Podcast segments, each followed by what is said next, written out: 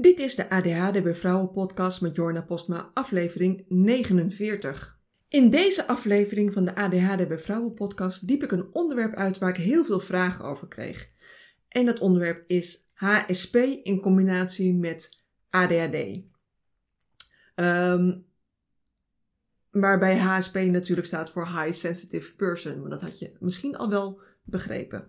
Want ook in ADHD Facebookgroepen is er zo eens in de zoveel tijd wel iemand die daarover iets deelt. Een artikel over HSP, een gedachte en soms ook de vraag of ze niet HSP zijn in plaats van ADHD. Of er een overlap is, of het misschien hetzelfde is als ADHD. Of toch ook iets heel anders. En in deze aflevering geef ik je daar mijn visie op. Mijn visie is uiteraard ook niet zaligmakend, hè? dus pin je daar niet op vast. Want ook ik ben geen alwetend orakel. Al doe ik soms wel alsof. Wat ik wel doe, is de materie induiken en op basis daarvan een visie vormen. Maar nu eerst, wat is HSP en waar staat het voor? HSP staat voor High Sensitive Person, oftewel een hooggevoelig persoon, ook wel hoogsensitief genoemd. Als je googelt op HSP-kenmerken, valt mij al direct iets op. In eerste instantie vind je namelijk alleen de positieve kenmerken aan het zijn van HSP. Bijvoorbeeld uh, goed emoties van anderen kunnen invoelen, heel creatief en kunstzinnig zijn, een sterk rechtvaardigheidsgevoel hebben, een, grote verbinding voelen met de natuur, uh, het hebben van een sterke fantasie, heel authentiek en origineel zijn, heel opmerkzaam zijn, zelfs de kleinste details opmerken in, in de omgeving, een sterke intuïtie hebben bijvoorbeeld, of een snelle denker zijn, goed verbanden kunnen leggen.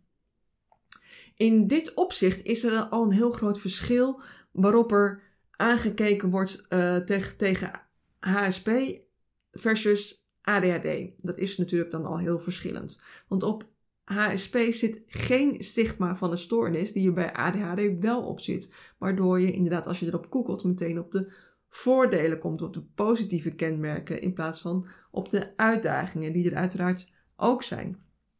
Want als je gaat kijken uh, naar die uitdaging, ik noem het geen negatieve kenmerken, want het woord negatief heeft weer een negatieve lading en dat wil ik niet. La, uh, dat wordt nu een beetje vaag, maar ik geloof dat je nog wel begrijpt wat ik bedoel. Ik draag, draaf een klein beetje door. Maar als je gaat kijken naar die um, uitdaging, uitdaging, of die uitdagende kenmerken van de HSP, dan gaat er misschien wel al een ander lichtje ook branden. Want deze kenmerken zijn bijvoorbeeld uh, moeite hebben met plannen en structureren, uh, sneller overprikkeld raken, maar ook sneller onderprikkeld raken, moeite hebben met emotiecontrole, je snel ergens zorgen over maken, heel erg perfectionistisch zijn, niet helemaal goed weten hoe je dingen moet aanpakken, conflicten liever uit de weg gaan, gevoeliger in horen, zien, ruiken, voelen en proeven, uh, gevoeliger voor afwijzing, vaak een overvol hoofd hebben. Maar als je vaker naar deze podcast hebt geluisterd, dan weet je inmiddels dat dit ook bekende ADHD-kenmerken zijn. Die iets wat anders omschreven worden, maar in mijn optiek eigenlijk hetzelfde zijn. Ik durf dan ook te beweren dat er een heleboel mensen rondlopen die roepen dat ze HSP zijn, die misschien ook wel passen binnen het ADHD-plaatje of uh, uh, aan de andere kant binnen het ASS-plaatje. Maar helemaal omdat binnen HSP vaak ook nog subtypes worden onderscheiden. Net zoals er subtypes worden onderscheiden binnen ADHD. Binnen ADHD weet je het inmiddels, zijn er drie subtypes. Het hyperactieve type, het, uh, onop, het overwegend onoplettende type en het gecombineerde type. Uh, en de belangrijkste subtypes bij HSP, ik word een beetje gek van de afkortingen op dit moment. Uh, de belangrijkste subtypes bij HSP zijn de HSP-HSS waarbij HSS staat voor High Sensation Seeker. Um, en het andere subtype wat vaak wordt onderscheiden is het tegenovergestelde van High Sensation Seeker. Dat is meer de rustseeker. Wat deze twee subtypes, die lopen natuurlijk ook uh, in elkaar over. Er zullen ook gecombineerde types zijn, maar omdat het officieel geen stoornis is, is er ook, ook officieel geen gecombineerd type, uiteraard. Want dit kenmerkt voor mij eigenlijk precies het verschil tussen ADHD overwegend hyperactief en ADHD overwegend onoplettende type. En waarbij de meeste mensen ook ergens daartussenin zitten. Want de HSP High Sensation Seeker is altijd op zoek naar externe prikkels, is snel enthousiast voor nieuwe dingen en ook weer snel verveeld. kan bijvoorbeeld opeens een hele emotionele uitbarsting krijgen. Um, heeft vooral een hele grote behoefte aan prikkels van buitenaf. Uh, een um, HSP, HSS zoekt bijvoorbeeld uh, altijd graag het randje op. Doet dingen die hoger en sneller zijn, zoals achtbanen, parachutes springen, maar soms ook te hard rijden. Waarbij de rustzoeker juist meer sociale gebeurtenissen mijt, uh, veel beter is in één op één gesprekken, één op één contacten, geen gesprekken in gro grotere groepen, omdat je dan het overzicht kwijtraakt. Uh, die heeft vaak al genoeg aan zijn eigen fantasiewereld, in zijn op haar eigen hoofd. En eigenlijk komt het erop neer dat hoogsensitief zijn betekent dat je meer dan de gemiddelde mens gevoeliger bent voor die prikkels. Of ze nou in je hoofd zitten of dat je ze extern zoekt, je bent gevoeliger voor die prikkels. Als ik naar mezelf kijk, um, ik had bij mezelf dat label HSP al opgeplakt voordat ik ook maar het vermoeden had dat ik ook ADHD zou kunnen hebben. Want ik kan me niet anders herinneren dat ik veel gevoeliger was dan anderen voor bijvoorbeeld kleding die kriebelde. Uh, een labeltje dat op je huid schuurt, maar ook voor geluiden en bijvoorbeeld texturen van eten. Of aan het einde van een vermoeiende dag dat je elk haartje op je hoofd voelt kriebelen en daar helemaal gek van wordt. Als ik echt heel erg moe ben, dan doe ik mijn haar ook echt in een met heel veel, veel water omhoog borstelen in een grote knot boven op mijn hoofd, dat er geen haartje tussendoor kan kriebelen. Of soms zelfs met zo'n uh, bandana eromheen, zodat het me niet kan kriebelen. En dat is ook de reden waarom ik altijd iets aan heb s'nachts in bed, omdat ik er niet tegen kan als ik s'nachts als ik slaap mijn eigen haar op mijn rug voel kriebelen. Dan word ik echt gek en dan kan ik niet slapen. Dus dat. Ook ben ik uh, bijvoorbeeld heel gevoelig voor geluid. Ik kan een vrachtwagen die drie straten verder, verderop staat, uh, stationair te draaien, die hoor ik. Of liever gezegd, die voel ik. En dat zijn die hele lage tonen die ik dan in mijn lichaam voel uh, trillen. Ik voel de trilling. Um, of een uh, centrifugerende wasmachine, ook al is die van de buren van twee of drie deuren verder. Ik hoor of ik voel hem. Uh, mijn inmiddels ex die noemde mij soms wel een seismograaf, omdat ik echt elke trilling overal vandaan, die voel ik in mijn lijf. Maar ook je kan ook bijvoorbeeld geraakt worden door iets moois wat je ziet. Of het nou een mooie wolkenpartij is, of een spelend kind dat helemaal in zijn eigen fantasie zit. Of, of opeens ontzettend geraakt worden door, uh, door muziek of door een schilderij.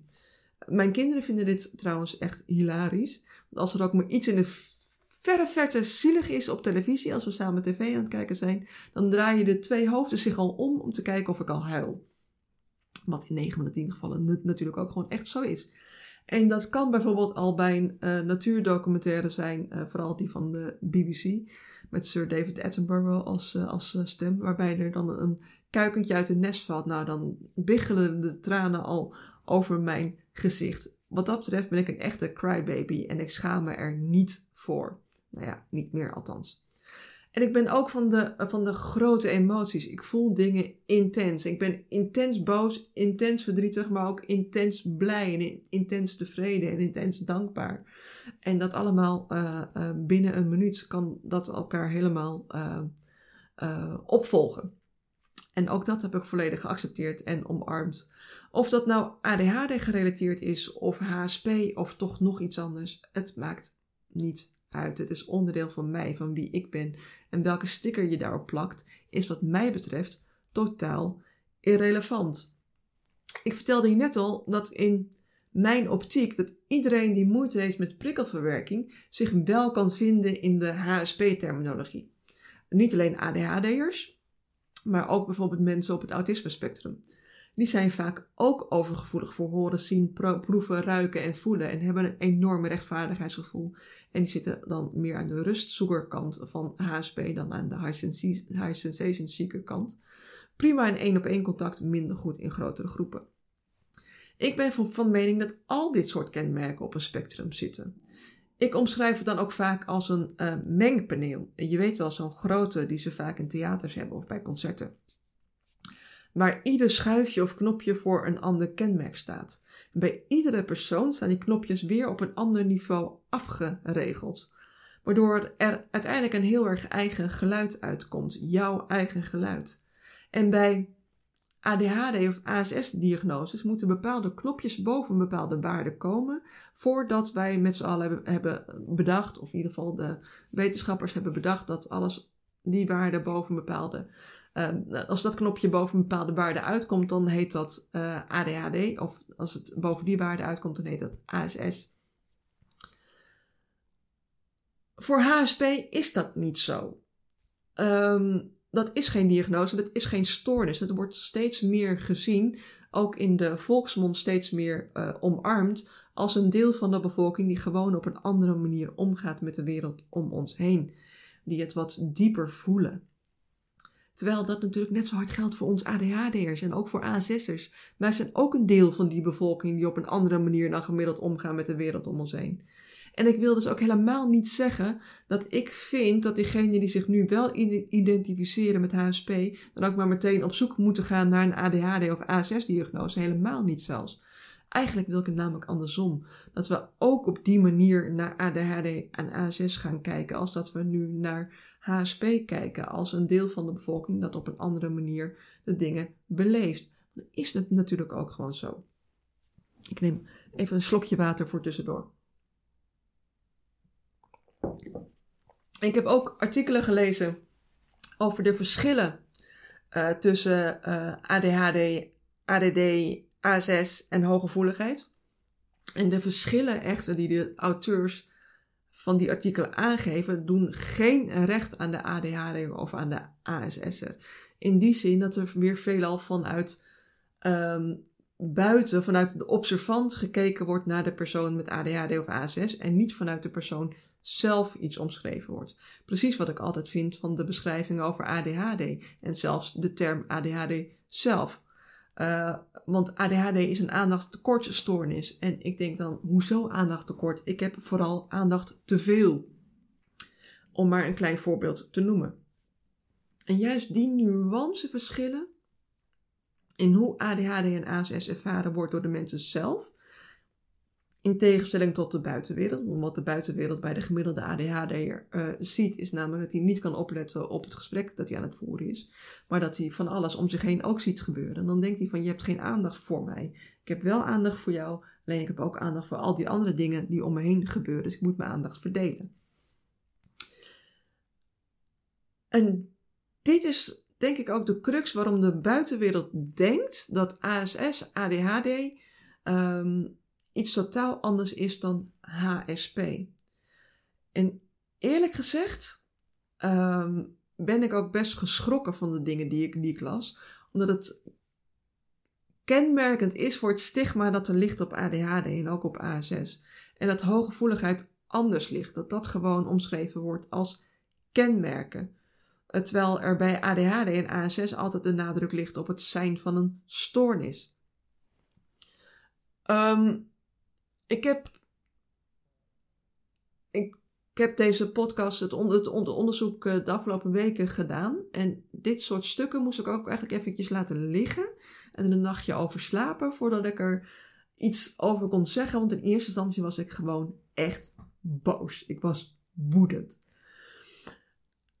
Ook omdat ik het wel merk in mijn omgeving, er wordt heel erg makkelijk zeggen mensen nu op dit, moment, ja, maar dat komt omdat ik uh, hooggevoelig ben. Dat komt omdat ik hoogsensitief ben. Ik voel de dingen nu eenmaal uh, meer aan dan andere mensen. Soms zelfs een beetje in die zin dat ze zich dan beter voelen dan mensen. Die mensen die zijn er.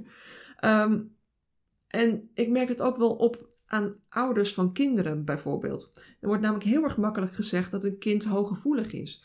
En bij ADHD en ASS zit daar toch veel meer schaamte op. Um, merk ik, hè? ik weet niet hoe het bij jou in je omgeving is en ik zou dat uh, graag uh, van je horen. Zo las ik bijvoorbeeld een artikel waarin stond dat, en ik kan er nog om worden als ik dit nu uh, vertel, maar in dat artikel stond dat kinderen met ASS en HSP vaak koppig en eigenwijs zijn. Dus zowel bij uh, autisme spectrum als bij het hoogsensitief zijn, zijn die kinderen vaak koppig en eigenwijs. Dus het gedrag is hetzelfde. En het is niet per se iets wat mij geheel vreemd is trouwens. Maar dat terzijde. Ook al heb ik geen A6-diagnose. Maar ik denk dat de meeste ADHD'ers zich ook wel heel erg kunnen vinden in de uh, koppigheid en eigenwijsheid. maar dat het, dus het gedrag is, het, is hetzelfde. Het kind is koppig en eigenwijs. Maar bij HSP wordt dat dan neergelegd als zijnde um, dat hij dat doet uit een gevoel van rechtvaardigheid. En dat, dat, hij, dat het kind een feilloze neus heeft voor onecht gedrag van mensen. En daarom koppig en eigenwijs zijn eigen zin doordrijft. Um, en daartegenover omschreef deze auteur het dat uh, een kind met, ADA, met ASS dan koppig en eigenwijs is, omdat hij anders moeite heeft om de grip op de situatie te verliezen. En nou ja, echt, mijn mond viel open. Dus het gedrag aan de buitenkant is, is hetzelfde. En degene die er van buitenaf naar kijkt, die denkt dan te weten dat het bij ASS komt omdat het moeite heeft met de grip of de controle over een situatie los te laten. En dat het bij HSP is omdat het door uit een gevoel van rechtvaardigheid komt. En een, uh, uh, een goede neus. En dat kinderen dan een goede neus hebben voor bullshit verhalen van, uh, van mensen.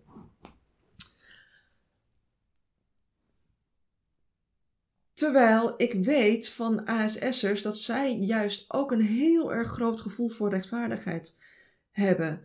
En een hele goede neus voor die bullshit van, van, van, van, van andere mensen. En overigens is dit, is dit ook een kenmerk wat veel ADHD'ers wel bezitten. Dat je niet tegen onechte mensen kan. Gewoon niet. Um, maar het HSP-kind wordt eigenlijk met hetzelfde koppige en eigenwijze gedrag. Waar dezelfde motivatie achter zit als het ASS-kind. Want ik denk ook echt dat het ASS-kind ook Ehm, dat gedrag vertoont vanuit dat niet tegen bullshit kunnen en het grote rechtvaardigheidsgevoel. En ook om niet de controle te verliezen. Dat kennen wij ADHD'ers trouwens ook heel erg goed. Daar ga ik misschien over in een andere podcast nog verder op in. Maar ik denk dat als je in de hoofden van dat HSP-kind en dat ASS-kind gaat, gaat zitten, dat je daar dezelfde tegen tegenkomt. Daar zit geen verschil in. Um, maar dat ASS of dat ADHD-kind wordt dan wel weggezet als probleemgeval. En dat HSP-kind wordt dan gezegd, ja, maar hij heeft zo'n groot gevoel voor rechtvaardigheid. Dat, dat, bijna alsof, dat dan positief is, dat je heel koppig en eigenwijs is, bent. En in veel gevallen is dat ook gewoon zo. Maar dat, dus, maar dat komt ook omdat ik zelf koppig en eigenwijs ben. En ik dat natuurlijk zelf ook uh, vaak als uh, uh, positief kenmerk zie en niet als negatief kenmerk. Terwijl het natuurlijk eigenlijk allebei altijd is. Maar goed, dat terzijde. Maar op zo'n moment dat ik, dat ik zo'n artikel lees, dan komt bij mij dat hele grote rechtvaardigheidsgevoel ook opzetten. Ik vind het namelijk niet eerlijk. Um, wat ik al net zei, het is ook gewoon niet waar in een heel groot deel van de gevallen. Want hoe ik het zie, is dat ADHD'ers en ASS'ers onderdeel uitmaken van het spectrum van de HSP'er. Dat de criteria van HSP wat ruimer liggen dan de criteria van ASS en ADHD. Dus de kenmerken van ADHD en ASS en HSP overlappen voor een heel groot deel. Uh, of eigenlijk de kenmerken van ADHD en ASS passen binnen het spectrum van HSP.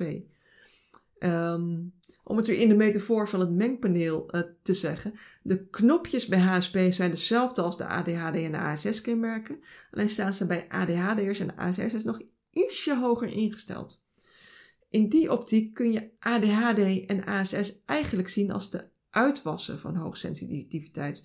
Net even iets heftiger dan gemiddeld. En zijn het geen twee, zijn HSP eh, en ADHD of HSP en ASS, echt, ik word gek van die afkortingen, niet uh, twee totaal verschillende dingen. Maar is ADHD bijvoorbeeld een soort HSP plus en eh, ASS ook? Um, ik denk namelijk dat alle ADHD'ers en ASS'ers hooggevoelig zijn. En um, andersom niet hoor. Ik denk niet dat alle, alle HSP'ers ehm, ADHD of ASS uh, hebben. Maar dat de prevalentie van ADHD en ASS onder hoogsensitieve wel hoger ligt dan gemiddeld. Eigenlijk kun je HSP en ADHD en ASS het best omschrijven als een hele grote gevoeligheid voor prikkels. Zowel intern als extern. Soms zijn die prikkels te veel, dan raak je overprikkeld. En soms zijn het er te weinig, dan heb je juist last van onderprikkeling. Waarbij alles zwaar voelt en je eigenlijk alleen maar moe en lethargisch bent. En de grootste winst uh, bij ADHD valt te behalen door daar precies tussen te blijven. Bij A6 ligt dat dan weer anders. Maar ik ben dan weer ADHD-expert. Maar tussen dat overprikkelen en het onderprikkelen te blijven is natuurlijk niet heel eenvoudig. Het is daarentegen ook geen hogere wiskunde hoor. Iedereen kan het. Alleen het hoe kan best lastig zijn. En precies over dit onderwerp geef ik dan ook op zaterdag 13 maart aanstaande een workshop over onderprikkeling en overprikkeling bij ADHD. En hoe je daar tussen kunt blijven, zodat je eigenlijk uh, in de, nou ja, de meest, de, de meest beste, wou ik zeggen. Dat is niet echt per se in een goed geformuleerde zin. Maar in de meest ideale situatie zit die je als ADHD, ADHD'er kunt hebben. Dat je genoeg prikkels hebt zodat je aan de gang komt. En uh, net te weinig prikkels zodat je niet overprikkeld raakt. In de workshop krijg je hier natuurlijk een beetje theorie over. En natuurlijk gaan we vooral veel aan de slag met elkaar met uh, een aantal oefeningen. Tot maandagavond ehm, 8 maart is dat. Tot maandagavond 8 maart 12 uur s'nachts krijg je via de link in de show notes een leuke korting. Je betaalt dan geen 59, maar 39 euro voor deze workshop. Dat is een no-brainer, dus gewoon meedoen. Het is volledig online, je kan hem gewoon vanuit je eigen luie stoel kijken. En kun je er niet bij zijn, krijg je altijd nog de replay toegestuurd en dan kan je altijd nog wel meedoen met de oefeningen. Maar dit was het einde van deze aflevering van de ADHD bij Vrouwen podcast. En ik ben nu heel erg benieuwd naar jouw mening over ADHD en HSP. Kun jij je vinden in mijn visie erop of denk je iets totaal anders? Laat het me weten op eh, Instagram of via de mail op jorna.yourjoy.nl. Voor nu bedankt voor het luisteren en tot de volgende keer.